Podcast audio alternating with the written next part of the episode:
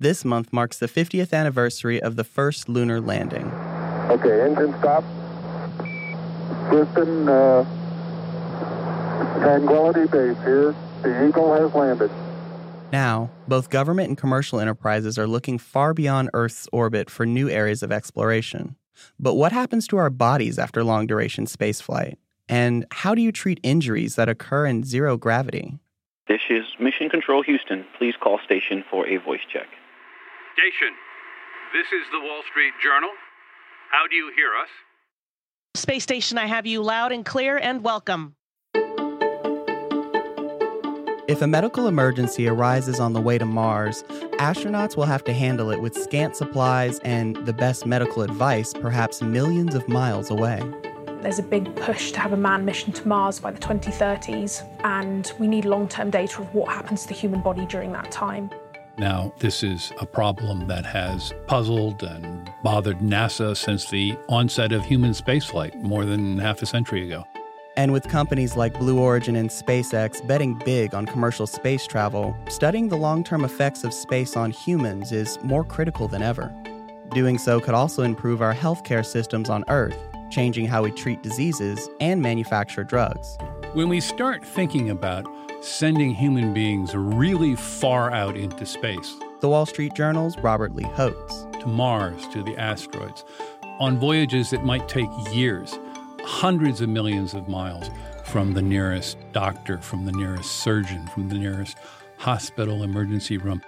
We are actually are kind of conducting a very pure, open-ended experiment in the technology of medicine.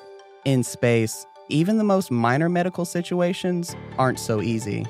To start, there's little or no gravity to hold things or people down. Even simple CPR is all but impossible under weightless conditions.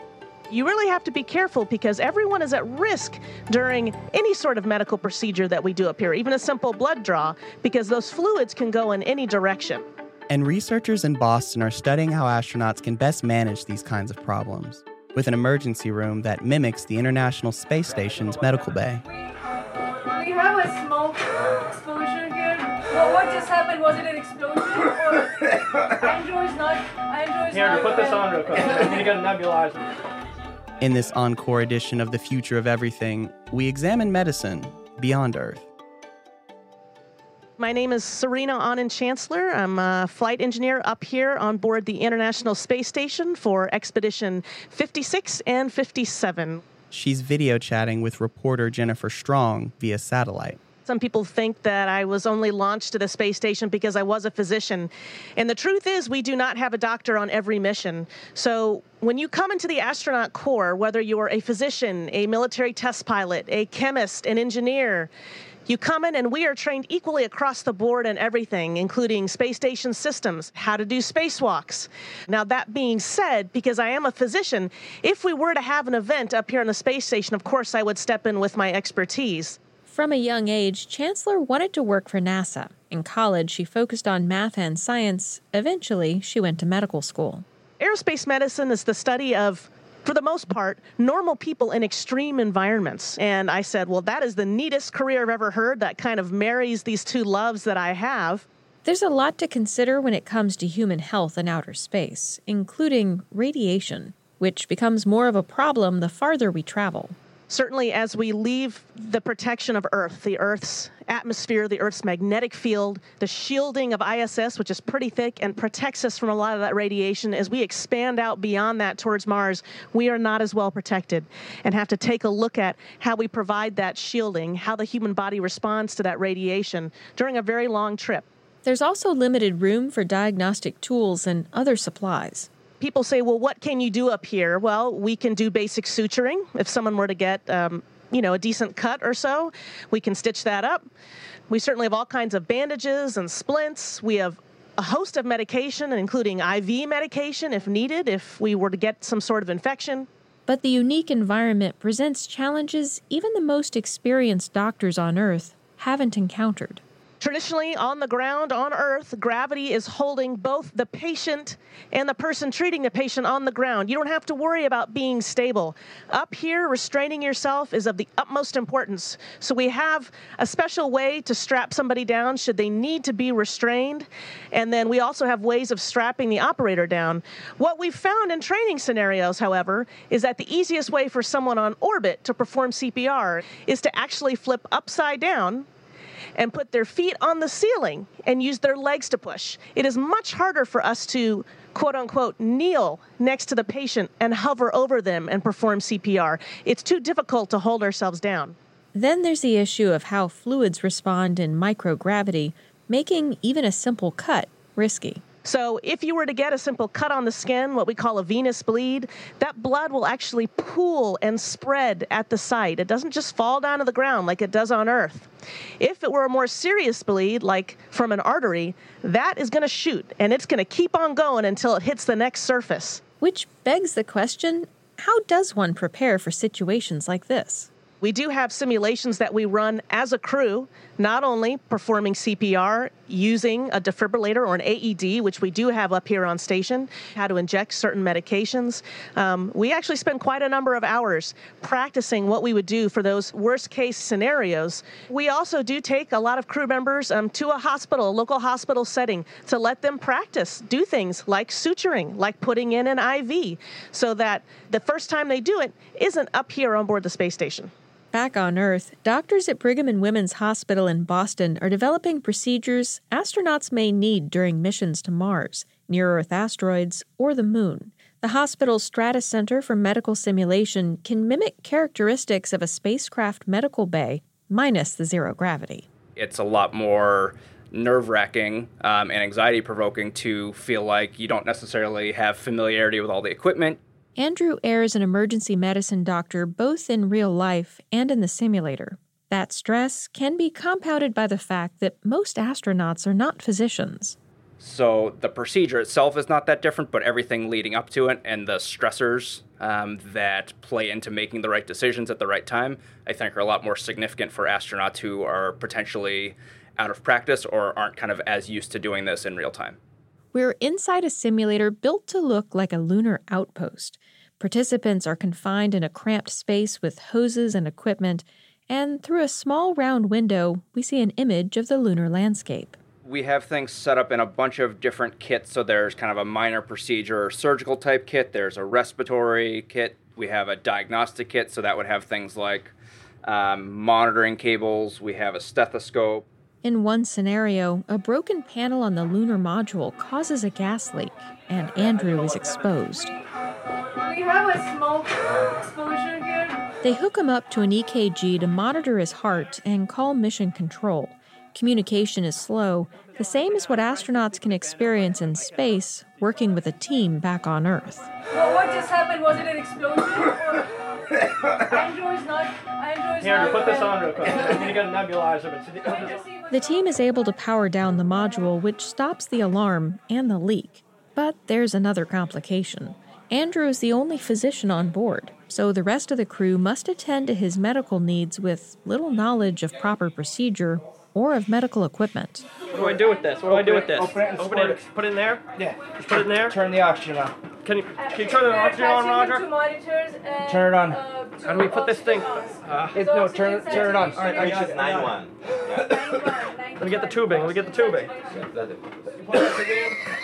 Is that all? What do I do now? Turn the oxygen on. After giving him oxygen, the team must switch focus to fixing the broken panel on the module. Managing competing priorities like these is part of the training for all participants, including those playing the role of mission control. I'm Jamie Robertson, and I'm the Assistant Director of Simulation Based Learning here at Stratus.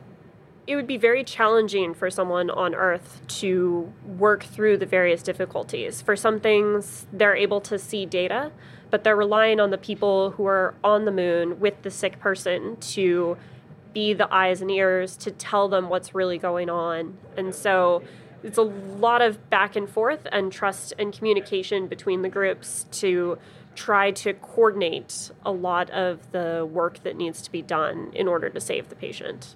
We try to provide challenges that are realistic and, you know, they require a high degree of performance and efficiency in terms of communication.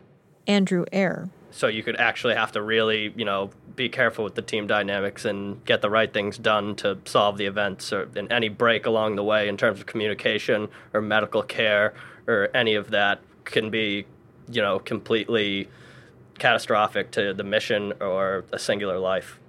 When we start thinking about sending human beings really far out into space, to Mars, to the asteroids, on voyages that might take years, hundreds of millions of miles from the nearest uh, doctor, from the nearest surgeon, from the nearest hospital emergency room. We are actually are kind of conducting a very pure, open-ended experiment in the technology of medicine. The Wall Street Journal's Robert Lee Hotz. Now, this is a problem that has puzzled and bothered NASA since the onset of human spaceflight more than half a century ago. And they certainly take the health and well being of their astronauts very, very seriously. I mean, they awarded, for instance, $246 million just to Baylor Medical College to study space medical issues and there are many other places that this is a full-time endeavor. European Space Agency does the same thing. But truth be told, when it comes to sending human beings into space, the world space agencies avoid health problems in orbit the old fashioned way. They just screen people who might have some pre existing condition that would interfere with their ability to perform. That strategy might not work as well for missions that take humans beyond Earth's orbit or further than the moon. More recently, though, as space officials, both in uh, public space agencies but also in the private launch business, are starting to talk quite seriously about long duration missions to places like Mars or to the asteroids. I mean, you're talking about people living in a very cramped space container crews of six or a dozen for years at a time. Far, far, far, far from anything resembling medical help. I mean, they're really going to be on their own, and this has upped the stakes for space medicine considerably. It also means that the effects of microgravity will wear on astronauts' bodies for longer. Research shows that living in zero gravity affects digestion, cardiovascular health, bone density, sleep, and muscle tone. On board the space station, crew members run on a specially designed treadmill called T2. So let me show you how we do it here. This is our treadmill. Astronaut Karen Nyberg explains how it works. I love to run when I'm on Earth. Luckily, we have the capability to run here on the space station too. Obviously, in space, we need something to keep us on the ground when we're running. What we use is a harness, which is very much like a backpacking harness, and the straps are adjusted so that the load is evenly distributed between your shoulders and your hips, just as if you were backpacking. We attach, by these rings, the harness to a system of hooks and bungee cord. You can see there's some stretch in the bungee cord and the training sessions are pre selected by the medical team back at Mission Control. Click OK, and then I'm ready to run. At the moment, astronauts need to do about two hours of exercise in space just to try and prevent the severe muscle wasting that they get. Natalie Shur is a clinical research fellow at the University of Nottingham. She's part of a team studying the impact of weightlessness on muscle loss and insulin resistance. The main reason we're conducting this study is to find out how quickly some of the detrimental changes occur during inactivity. And what we particularly look at uh, is the onset of insulin resistance, which is a precursor to type 2 diabetes, and the onset of muscle atrophy, so wasting away of the muscles. And the reason that we're conducting this is at the moment there's a big push to have a manned mission to Mars by the 2030s, and we need long term data of what happens to the human body during that time. To simulate the effects of extended weightlessness, the study requires volunteers to stay in bed for three days with the bed slightly tilted. They have to perform everything in bed, so they eat in the bed, they can do work in the bed, and all toileting and showering is in a horizontal position as well, and we have special facilities for that. And she says the results of the study could also help improve lives on Earth if you actually get healthy people to become very inactive, you can mimic or recreate all of the changes that happen in an aging population. So, what our team particularly thinks through the experiments that we undertake is a lot of the changes with aging aren't from aging, they're actually from inactivity. So if we can keep the population very active, we're actually reducing biological aging. Participants' muscular systems are constantly monitored through a series of tests during their stay. On the day that they arrive, um, they get top up of something called a stable isotope tracer. So these are non radioactive tracers that we can measure how quickly they build up or break down muscle. So they get top ups of that drink throughout the study. They also have a muscle biopsy of their thigh on the first day that they arrive and the next day. And that's trying to see acutely are they losing muscle just from being inactive or in bed for 24 hours. Then they get a few blood tests, and again, that is to measure the level of tracer in their blood. Researchers also test how resistant they become to insulin, a hormone produced by the pancreas to regulate the body's blood sugar. If an astronaut's sugar levels or other vitals change enough to affect their health, there has to be a way to get them back to normal. Here on Earth, a patient can take medication, but these have expiration dates which complicate their use on long duration space flights. So right now, drugs are made in big facilities for you know several years until the patent runs out, and then typically at the end of the lifetime of the drug, the facility is retooled to do something else. My name is Lee Cronin. I'm the Regis Chair of Chemistry at the University of Glasgow in the UK. Rather akin to the old-fashioned printing press, where you'd basically set it up to print a different book, and so the information and the setup to make the drug is gone by um, us developing a way of manufacturing the material using a 3D printed blueprint, we retain that forever. His research group is studying how 3D printed medicine could one day become a mass market reality. He says the first step is to 3D print the intricate tools needed to synthesize a drug. It's a bit like uh, 3D printing a cocktail maker and then all you do is you inject the right alcohol and the right fruit juice or whatever, and out comes the perfect cocktail that you've designed before, digitally reproducible. Software then models those steps in 3D as a system of building blocks, like a blueprint. This blueprint can be fed into a 3D printer or shared with others, which could also be a time saver here on Earth. Machine learning and algorithms could also help us build stronger, customized medicines more cheaply. It's like using GPS to find the best route in traffic. This might change access to medicine for a lot of people. And I think that it's it's an important discussion that we need to have. So access to medicine is a big problem in the developing world, and also uh, obviously in the in the in the rich world, as it were, where the medical treatments are becoming ever more expensive. And I would like very much that that um, uh, that we start to have that debate about how we can make things cheaper and more accessible and more reliable.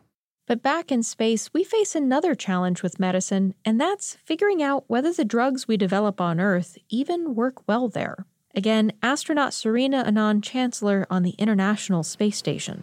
That's actually something we're studying right now, and that's the field of pharmacokinetics and pharmacodynamics. We are actually medicines that we have up here on board the space station, we resupply at a regular rate. And when we bring those medicines back down to the ground, they are doing studies on those medicines right now because you're right. We really don't have a good sense of do we have the same amount absorbed in the body as we would on the ground. How long are those medicines lasting up here? You know, we have a different radiation environment up here on the space station than we do on Earth. How is medicine impacted by that? And on the same token, if we go to Mars, how are our medicines going to last? Could we find a way to 3D print those medicines with the right material? Because if our medicines expire every six to 12 months on the ground, we're not going to make it out to Mars right now. It's a great question to ask because this is something that is very real, and certainly in the next five to 10 years, we need to think about. In our next episode, we look back at the technology that facilitated one of the most iconic moments in human history. It's one small step for man,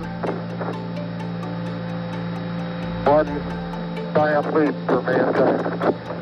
The Apollo guidance computer steered the Apollo lunar module to the moon. It also laid the foundation for much of modern computing, from the cockpit of commercial airliners to our smartphones. It may be one of the most, if not the most important computer ever built. We meet a small town businessman who found one of these Apollo computers and is bringing it back to life. The Future of Everything is a production of the Wall Street Journal. This episode was produced by Daniela Hernandez, Jennifer Strong, Robert Lee Hotz, and Brian Gutierrez, with help from Matt Luke, Alex Strout, Dipti Kapadia, Harmandir Barha, George Downs, and Stephanie Ilgenfritz. Our technical director is Jacob Gorski. Thanks for listening. I'm Anthony Green. Station. That concludes the event. Thank you, Wall Street Journal, and all participants. Station, we are now resuming operational audio communications.